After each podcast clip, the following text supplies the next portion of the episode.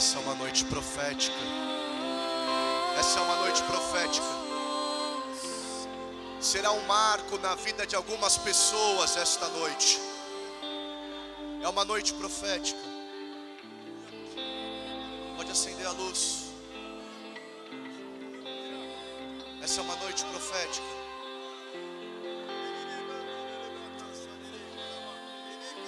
Essa é uma noite de quebrantamento. Quebrantamento. Nós vamos nos quebrantar pela igreja brasileira nesta noite. Nós vamos nos quebrantar pela igreja brasileira nesta noite. Oh!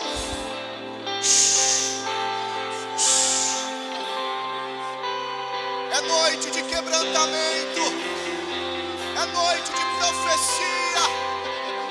comportas celestiais estão abertas. Nós chamamos e o Senhor veio. Se assente. Se assente. Se assente.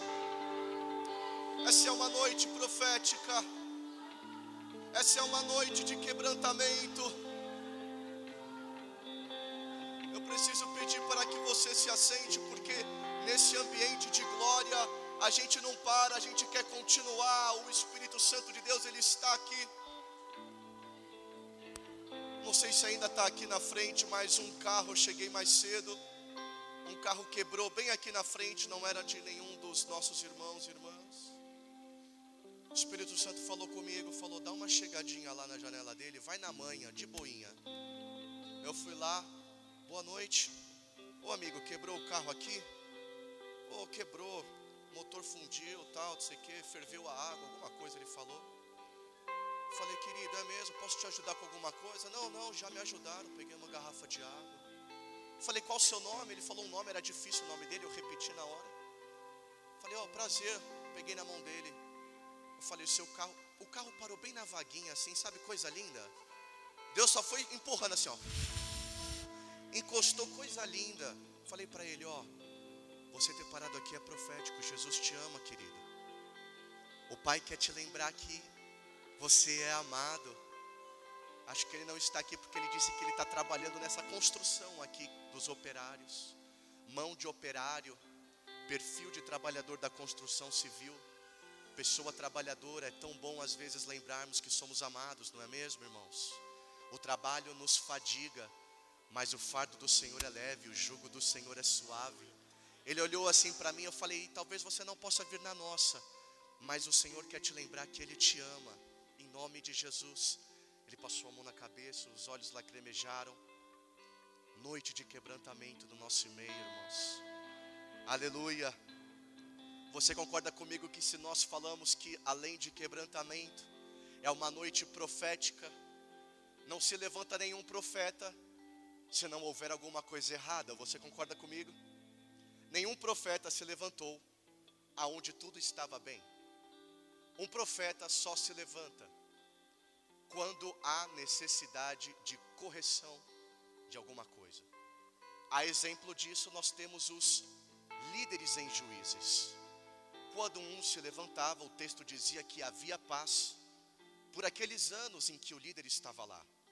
Mas a partir do momento que um líder morria e que um novo problema aparecia, um novo profeta se levantava. E se nós estamos aqui em um âmbito profético, em um âmbito de quebrantamento, é porque há uma causa a ser trabalhada em prol do reino de Deus. Eu quero que coloque aqui a notícia no telão, por favor, que eu separei. Porque, primeiramente, nós vamos identificar qual é o problema. Primeiramente, para nós declararmos a vitória sobre algo, nós vamos entender que algo que nós vamos estar combatendo hoje. Essa é a notícia do estado de São Paulo que eu li no noticiário da semana passada. Você pode acessar essa notícia. E a notícia era a notícia de capa do caderno de metrópole. E eu estava lendo, você vai ver que são assuntos de religião. País ganha, em média, país Brasil. Em média, 17 novos templos evangélicos por dia. Entre 2015 e 2019, o número passou de 20 para 109, 110 mil. Glória a Deus mesmo. É, nós queremos que a palavra ela seja propagada, e isso é bom, a disseminação do evangelho, mas eu quero trazer um contraponto a essa notícia. Os que deram glória, eu também dou glória com vocês, porque nós queremos ver a palavra ser disseminada. Veja só, eu não vou trazer muitos detalhes, mas algumas informações importantes a respeito dessa notícia. Vai dizer que em 1922, eu quero só deixar claro que esses números aqui que eu vou falar, que a notícia traz, ela busca CNPJs de igrejas cadastradas. Então, muito provavelmente, esse número aqui, ele é muito maior, porque nem todas as igrejas cadastraram CNPJ. Muitas igrejas abrem as portas e fazem a obra do Senhor. Mas, mesmo o número não sendo o número exato, isso não vai atrapalhar no que nós vamos extrair disso. Em 1900, pode deixar a notícia aí rolando, pode deixar ela parada aí. 1922 vai dizer a notícia que havia uma um CNPJ de igreja cadastrado no Brasil. Em 1960, vai dizer que já haviam 18 CNPJs, 18 igrejas cadastradas, registradas no Brasil. Em 1960 surge uma lei que ela facilita a abertura de igrejas. E desde então, de 60 até 80, houve um número de 3 mil igrejas no Brasil cadastradas em seu CNPJ. Em 2015, de 80 para 2015, 20 mil. E de 2015 a 2019, o último censo que foi feito, nós vemos que houve um número de 110 mil igrejas, CNPJs registrados. Abre aspas de uma da citação desse cientista político e religioso no que ele traz em seu texto. O boom é a palavra que ele usa. O boom no segmento. O boom no segmento está ligado a, abre aspas, divergência no interior desses grupos. Fecha aspas. Abre uma segunda aspas, e é a última que eu leio dessa notícia. Há muitos casos em que há um desentendimento entre pastores de uma igreja e que leva um deles a se desligar e criar sua própria comunidade. Essa facilidade também tem um lado negativo. Possibilita a abertura de igrejas de fachadas. É isso que o ímpio interpreta a igreja hoje. É fachada. É um segmento. É isso que um cientista, cientista político e religioso leva em consideração. Eu não sei quantas mil pessoas em São Paulo leram esse noticiário no dia, mas milhares de pessoas leram isso e falaram: Eu já sabia disso. A minha vizinha da frente, é uma nova vizinha, Comentei com a Ávida, com a pastora Ávida. Eu falei, amor, uma mulher viúva, eu percebi que ela era viúva. Tinha uma filha, uma filha pré-adolescente. Já olhei, já senti espírito de rejeição, espíritos de controvérsia, dificuldade na identidade de reconhecer. E eu cheguei a essa mãe e falei a ela: Olha, eu gostaria de te convidar para que você pudesse ir na nossa igreja, você pudesse conhecer. Ela falou assim: pô, legal, bacana, vou sim. E não veio. Convidar para ir à igreja hoje, as pessoas nem relevam mais um convite de vir para a igreja. Um convite de ir para a igreja ou ir para um bar soa como a mesma coisa, parece. Porque a igreja perdeu a sua relevância, irmãos. Nós notamos que a igreja parece que virou o clube Espéria lá da Marginal. Parece que virou o clube do ATC aqui de Alphaville, ou algum outro clube que você tenha na sua cabeça. É claro que nós devemos crescer em família, e é muito bom estarmos reunidos, mas note como às vezes a igreja se tornou um clube social. De que quando chega uma pessoa, e já aconteceu na nossa igreja, se você tem bastante tempo aqui, Às vezes chega alguém bêbado, drogado, literalmente a pessoa louca. Acontece. Cria uma desestabiliza o ambiente. É claro que nós vamos tomar o cuidado necessário, né? Mas o ambiente não pode ser desestabilizado porque uma alma sedenta entrou para buscar a Deus. Eu lembro que no início da Arena Transformados, como o, Felipe, o pastor Felipe disse no primeiro culto, eu entrava com dois maços de cigarro no carro e o Espírito Santo me pegou. O pastor Paulo Sérgio falava: só vem à frente quem é idoso, que está com dor na coluna, que está com não sei o quê. Eu me atirava na frente, irmão, quero nem saber. Vem na frente uma senhora que está, sou eu lá na frente, eu me atirava, não quero nem saber.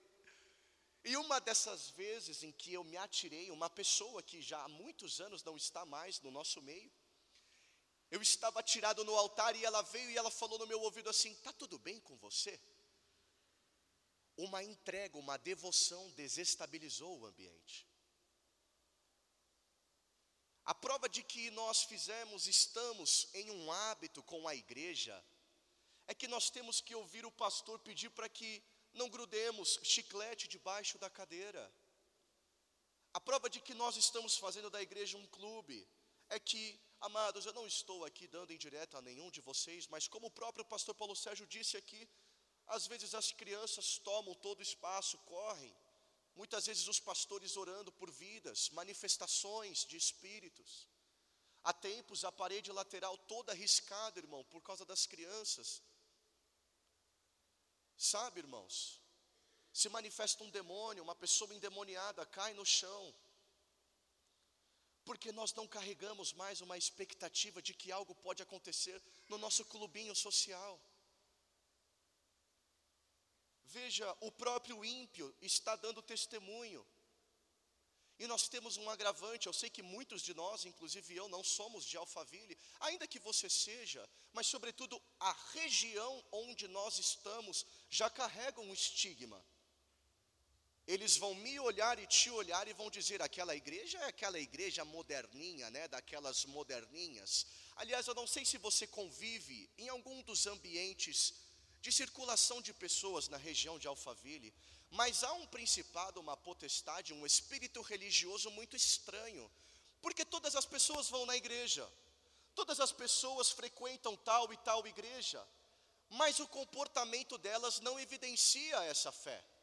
As vestimentas dela, eu frequento uma academia aqui em Alphaville, e uma vez eu estava ouvindo uma conversa de uma moça totalmente exibida em sua vestimenta, e ela falando assim: "Ah, eu amo ir para a igreja, eu amo porque assim, sabe, a minha amiga não foi, mas eu fui. Eu adoro chorar na igreja, sabe? Eu choro". Ela falou assim: "Saudade quando as minhas ambições não eram tantas". Mas no comportamento dela você não vê uma vida de fé. Um espírito religioso que nós estamos sustentando por anos e anos. Nós temos que ler um cientista pagão, nós temos que ler dele que pastores brigam entre eles e eles abrem a sua própria igreja. Nós estávamos aqui indo a convite ministrar em uma igreja. Eu não era o ministro da noite, era um dos nossos, eu com a minha filha no colo, fazendo ela se acalmar no fundo da igreja. Uma obreira daquele ministério me cutuca e fala assim: querido, aqui no buffet do lado havia um buffet de aniversário infantil. A obreira do ministério falou assim para mim: Olha, sua filha está aí agitada. A Bela e a Fera acabou de entrar aqui no buffet. Pega a sua filha, leva ela lá para ela dar uma acalmada. É o nosso clube social. É o nosso clubinho. Eu fui saber depois que não era obreira, não, era pastora não era a presidente, era a auxiliar. Em, uma, em um outro ministério que nós fomos, em um outro dia, eu ministrei, mas outros também ministraram em dias diferentes. A presença de Deus não estava naquele lugar. Enquanto eu ministrava, nós entramos em um manto em que eu pedi para que os pastores viessem, orássemos. E depois em casa que eu fui perceber o que eu orei, porque realmente ali, se fosse na carne, eu não falaria aquilo, porque eu ficaria constrangido. Eu disse: podem dois andar na mesma direção, caminhando em sentidos opostos? Você sabe o que é dizer isso para aí sim, naquele dia, pastor presidente, ministério igual a em anos, talvez igual a Arena, 18, 17, 15. Depois eu me dei conta, eu falei, meu Deus, como eu orei isso. De fato, o Espírito Santo me direcionou por aquele momento. Veja, você vai ver que é interessante ver quando Saul ele é ungido. Quando Saul ele é ungido rei sobre Israel, o profeta Samuel vai até ele. E o profeta Samuel unge Saul como rei. E ele é de fato aquele rei que todo o povo pedia. E vai dizer, não precisa abrir, em 1 Samuel, se quiser pode colocar aqui, pode mudar e colocar aqui os versículos. 1 Samuel capítulo 10, no versículo 10, vai dizer assim: O Espírito de Deus se apossou de Saul e ele profetizou no meio deles. Saul ele se encontra com um grupo de profetas o Espírito Santo se apodera dele e ele profetiza naquele ambiente profético. Isso em 1 Samuel 10, 10. Mas em 1 Samuel 10, 9, um versículo antes, vai dizer que Samuel impôs as mãos sobre o rei Saul, mas o coração dele mudou. Sabe, queridos, muitas pessoas estão profetizando nas igrejas com o coração mudado. Não ache, não achemos que simplesmente profecias e sinais é significado de estarmos em uma igreja autêntica. Não importa. Muitas pessoas se aperfeiçoaram em levantar pessoas de cadeiras de roda, em fazer surdos ouvirem, cegos enxergarem. Mas eu quero te lembrar que a multidão, quando via Jesus, só pedia sinal e nunca intimidade. Sinais não significam presença do Senhor. Nós estamos em uma tendência de ficar popularizando pregadores. Pregadores são praticamente astros, são inacessíveis. Não é possível você chegar até eles. Eles não sabem o seu nome, eles não sabem da sua família, eles não sabem das suas necessidades. Porque nós mesmos estamos fazendo isso, popularizando eles. Ele é o ministro da galera, do povo. Ele chega, ele pega o microfone, oh, e nós ficamos alvoroçados com aquele ambiente de emoções. Ele é um ministro do nosso sentimento, aquilo que o nosso coração deseja. Sabe, irmãos, em Jeremias capítulo 50, o profeta Jeremias vai dizer que o meu povo está perdido.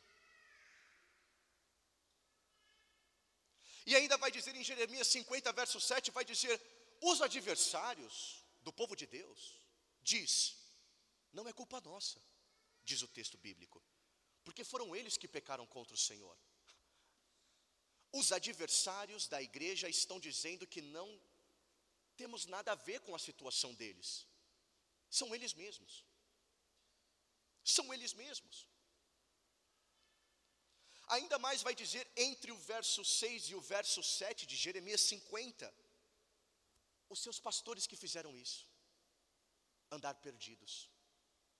Sabe, amados, aos mais experientes, aos mais velhos, eu quero perguntar a vocês, eu estava fazendo uma, um, vamos dizer assim, uma pesquisa de campo com os mais velhos desde domingo, conversei com, a, com alguns da casa, com os pastores. Vocês que são mais velhos, me respondam uma coisa. Ou respondam no seu coração. As informações que eu precisava eu já coletei. Vocês diriam que ao longo desses 10, 20 e 30 anos de igreja, perdemos a mão? do negócio? O que você pensa no seu coração? Eu quero, por exemplo, explicar por que aquele pastor da sua igreja que você já ministrou, hoje ele está perdido. Por que você saiu daquela igreja que às vezes os líderes criaram soberba pela finança? Aliás, veja só, a Arena Transformados é que número de ministério que você está entrando. Eu quero dizer, quantas outras igrejas você já ministrou para estar aqui? Você não acha estranho isso? É claro que há momentos e situações que as coisas ficam incontroláveis, não dá para ficar em um ambiente onde a liderança está usurpando do seu poder. Mas eu vi homens pregarem para um, dois, três mil pessoas, apontar o dedo e falar: sua vida está assim, assado, assado, Deus vai fazer assim, assado, assado. E anos depois eu ver o mesmo homem completamente frio, com a sua esposa completamente empedrada para qualquer palavra.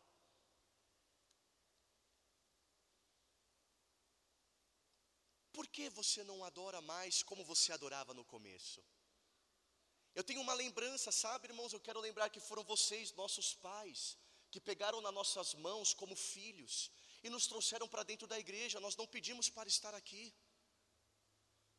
Vocês, nossos pais, que pegaram nas nossas mãos e nos botaram e nos obrigaram a sentar dentro de uma cadeira. E o Senhor está nos usando neste tempo da história para novamente ter que voltar essa atitude a vocês. Eu lembro da minha mãe, quando eu era criança, pegando na minha mão, me deixando na cadeira e rasgando em línguas. Eu diria a vocês, seguramente, que há 10 a 15 anos, mais ou menos, minha mãe nunca mais falou naquela intensidade e fervorosidade.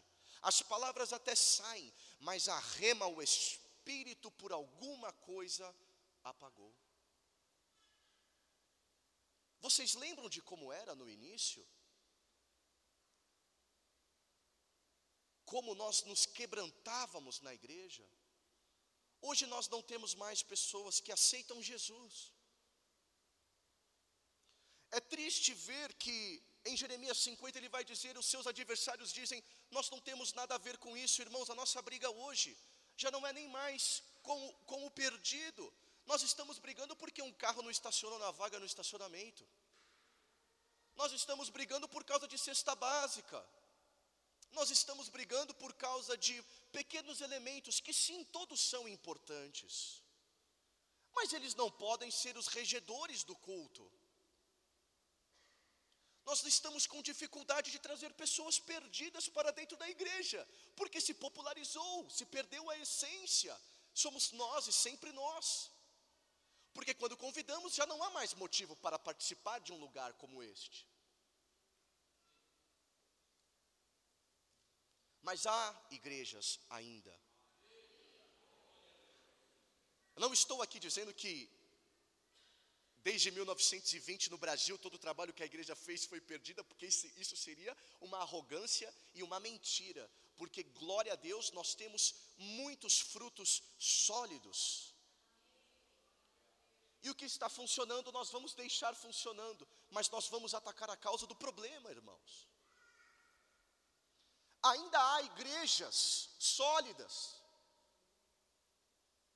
Aliás, o profeta do Senhor, quando ele profetiza sobre a cidade, ele volta, ele fala: Eu quero morrer, mas o Senhor diz a ele: Eu separei 400 que não vão se dobrar à idolatria. Que nós possamos ser uma igreja que não se dobre à idolatria.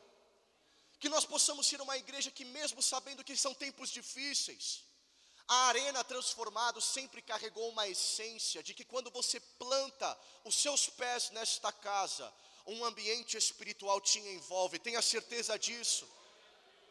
Eu me lembro, irmãos, eu entrando em um cultozinho numa esquina, eu cheio de impurezas, acusações, espíritos, e eu saí daquela noite livre.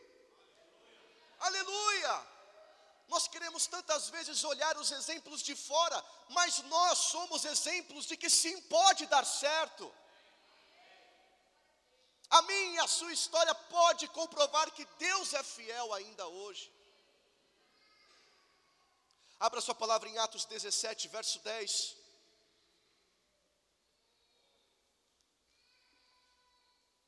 Atos 17, 10.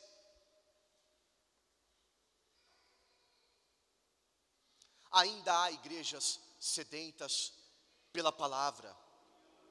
Ainda há irmãos Sabe, há um campeão olímpico de corrida que ele vai dizer o seguinte: o tempo certo para ter se plantado uma árvore eram 25 anos atrás. Mas o tempo que você pode plantar, mas se você não plantou, hoje é o tempo certo para você plantar uma árvore.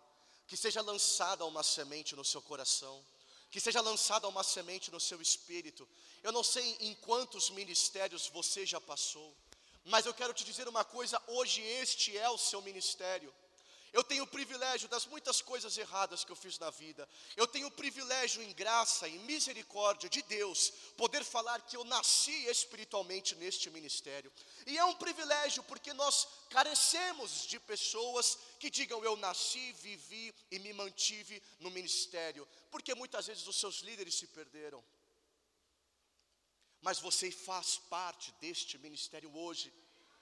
E a decisão é só sua de fazer este ministério ser algo realmente que mova as regiões celestiais, ou se eu e você vamos apenas estar temporariamente em mais um lugar, em mais uma manchete de notícia, em mais um lugar onde é mais um encontrinho, é o seu coração, é a sua índole, é a sua vida que vai fazer uma igreja saudável ou não. Atos 17, 11, ora, estes de Bereia eram mais nobres do que os de Tessalônica, pois receberam a palavra com toda avidez, examinando as Escrituras todos os dias para ver se as coisas eram de fato assim. Receberam a palavra com toda avidez, ou seja, o que, que vai pregar hoje? Hoje é dia de culto. Hoje eu vou para a igreja. Receberam a palavra com toda avidez, Atos 17, 11. Hoje eu vou louvar o Senhor. Hoje eu vou adorar o Senhor. Hoje eu vou entrar em um ambiente profético, em um ambiente espiritual. Recebiam a palavra com toda avidez, Atos 17, 11 abriu os olhos, acordou. Meu Deus, hoje tem igreja. Hoje eu vou falar para o meu chefe que não dá, eu vou sair mais cedo. Ele, Deus vai tocar nele, vai tomar ele, eu vou conseguir chegar no horário. Hoje eu vou me controlar no carro, não vou correr, não vou brigar com a minha esposa. Vamos nos endireitar. Vou cuidar do meu coração, vou fazer um jejum, vou orar ao acordar, vou cumprir com a minha leitura bíblica diária. Hoje é dia de culto, vai ser pregada uma palavra. Atos 17, 11, receberam a palavra com toda a avidez, é isso que está querendo dizer. Por favor, a próxima imagem. Vamos ver se ficou boa. Ficou, ficou bom, ficou bom, ficou bom. Agora a gente vai viajar um pouco rapidamente.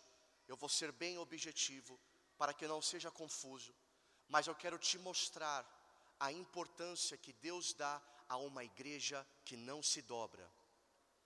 Veja só, e aqui eu vou circular pelos textos, não vai dar para você acompanhar comigo. Atos, nós estamos em Atos 17, fique aí, mas eu vou anteceder um pouco e vou a Atos 15, 22. Veja só, então pareceu bem aos apóstolos enviá-los a Antioquia, juntamente com Paulo e Barnabé. Você enxerga Antioquia? Entre o número 1 um e o número 2 está Tarsus, cidade onde Paulo nasceu. Logo abaixo do número 1, um, Antioquia, se você descer naqueles pontinhos que não dá para enxergar, nós temos Nazaré, nós temos Damascus, aonde Paulo encontrou o Senhor. Na verdade, Antioquia é a, é a Turquia de hoje. Então eles estão aqui em Atos 15 falando: estamos em. Pareceu bem enviá-los a Antioquia. Muito bem, e eles começam ali uma viagem missionária. Em Antioquia, você vai saber em Atos 15 que Paulo ele se desentende com Barnabé. Paulo diz: "Vamos ter uma direção". Barnabé fala: "Não, eu tenho outra direção". E eles se separam em Atos 15, 30. É interessante ver que Paulo disse: eles foram para Antioquia, pareceu bem ir para lá. E Paulo vai falar assim para Barnabé: Barnabé, vamos voltar. A gente já pregou em Antioquia, vamos voltar. E ele vai falar, assim, eles vão discordar, então Paulo fala: Você segue o seu caminho e eu vou seguir o meu caminho. Então Paulo passou pela Síria e pela Cilícia, que são cidades ali da mesma região do número 1. E ele começa a fazer o quê? Ele começa a fortalecer igrejas. Paulo começa a ir, entrar nas igrejas das cidades e fortalecer as igrejas. Então ele passa pela Síria, ele passa pela Cilícia, fortalecendo as igrejas, é o que vai dizer Atos 15, 41. E aí nós entramos, seguindo essa viagem, no próximo capítulo, Atos 16. E vai dizer o seguinte: Paulo também chegou a Derbe e a Listra. Você pode ver no número 2, é aqui que ele se depara com Timóteo. Pode ter briga ministerial, mas Deus sempre vai separar pessoas novas para nos auxiliar. Tenha certeza disso, querido. Paulo se encontra com Timóteo, ele vai para Debre, ele vai para Listra, ele vai para Icônio, são cidades ali, e vai dizer o texto em Atos 16, do verso, do verso 1 ao 2: as igrejas eram fortalecidas na fé, dia a dia aumentavam em número. E ele continua, vai dizer, Atos 16, 6, eles percorreram a região frígio-gálata, aí eles são impedidos pelo Espírito Santo. Região frígio-gálata é o número 3 em vermelho. O que acontece? Até o número 1, até o número 2 estava suave. Paulo estava na quebrada dele, ele nasceu ali em Tarsos, ele encontrou Jesus em Damascus. Aliás, não dá para ver, mas aqui embaixo tá Colossenses, Efésios, Paulo já conhecia, Paulo queria ser aquele pastor de igreja mesmo, tomar um café da tarde com os irmãos, fazer uma reunião de oração da tarde, um culto de cura quarta tarde. Paulo queria ser o pastorzão. Mas acontece que quando ele chegou na região Frígio-Gálata, que é o número 3, vai dizer o texto, ele foi impedido pelo Espírito Santo de pregar a palavra na província da Ásia, é a mesma região ali de número 3 ele foi impedido pelo Espírito Santo de pregar naquele lugar. E aí o que, que ele faz? Ele vai para Mícia, que é a outra cidade que está escrito ali.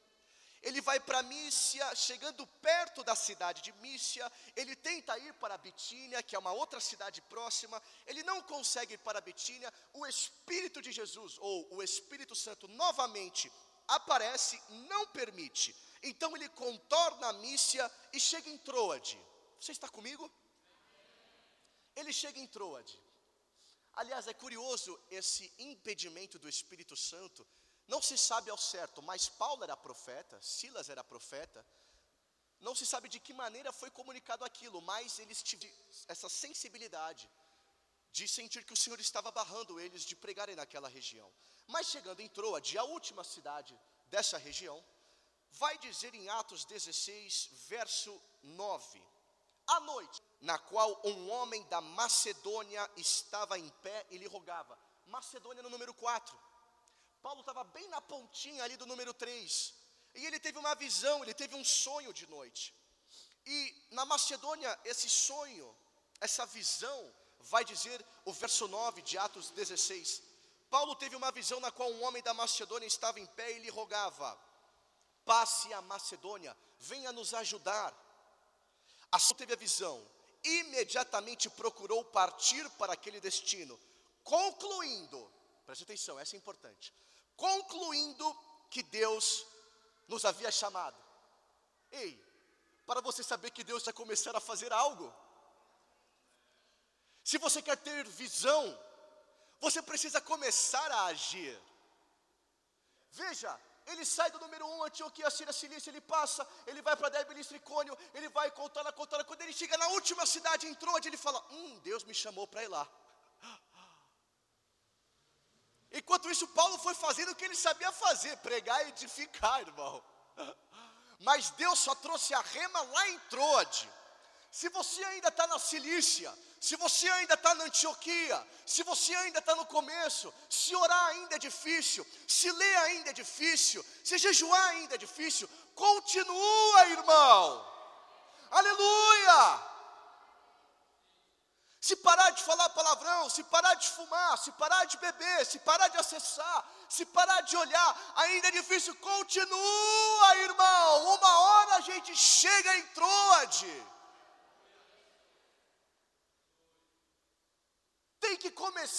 Para depois ter as visões. Nós estamos desejando as visões sem nem mesmo começar alguma coisa. E lá em Troade ele fala: concluir que Deus me chamou justamente para anunciar o Evangelho na Macedônia. Olha a distância disso. Mas continua, Atos 16 vai continuar. Paulo, ele chega na Macedônia, vai dizer no, no verso 11 do capítulo 16 de Atos. De Troade, fomos diretamente para Samotrácia. Está ali na, na legenda, Samotrácia. Ele já chegou na Macedônia, mas ele passa por uma cidade chamada Samotrácia. Ele desce, vai para Neápolis, dali ele vai para Filipos,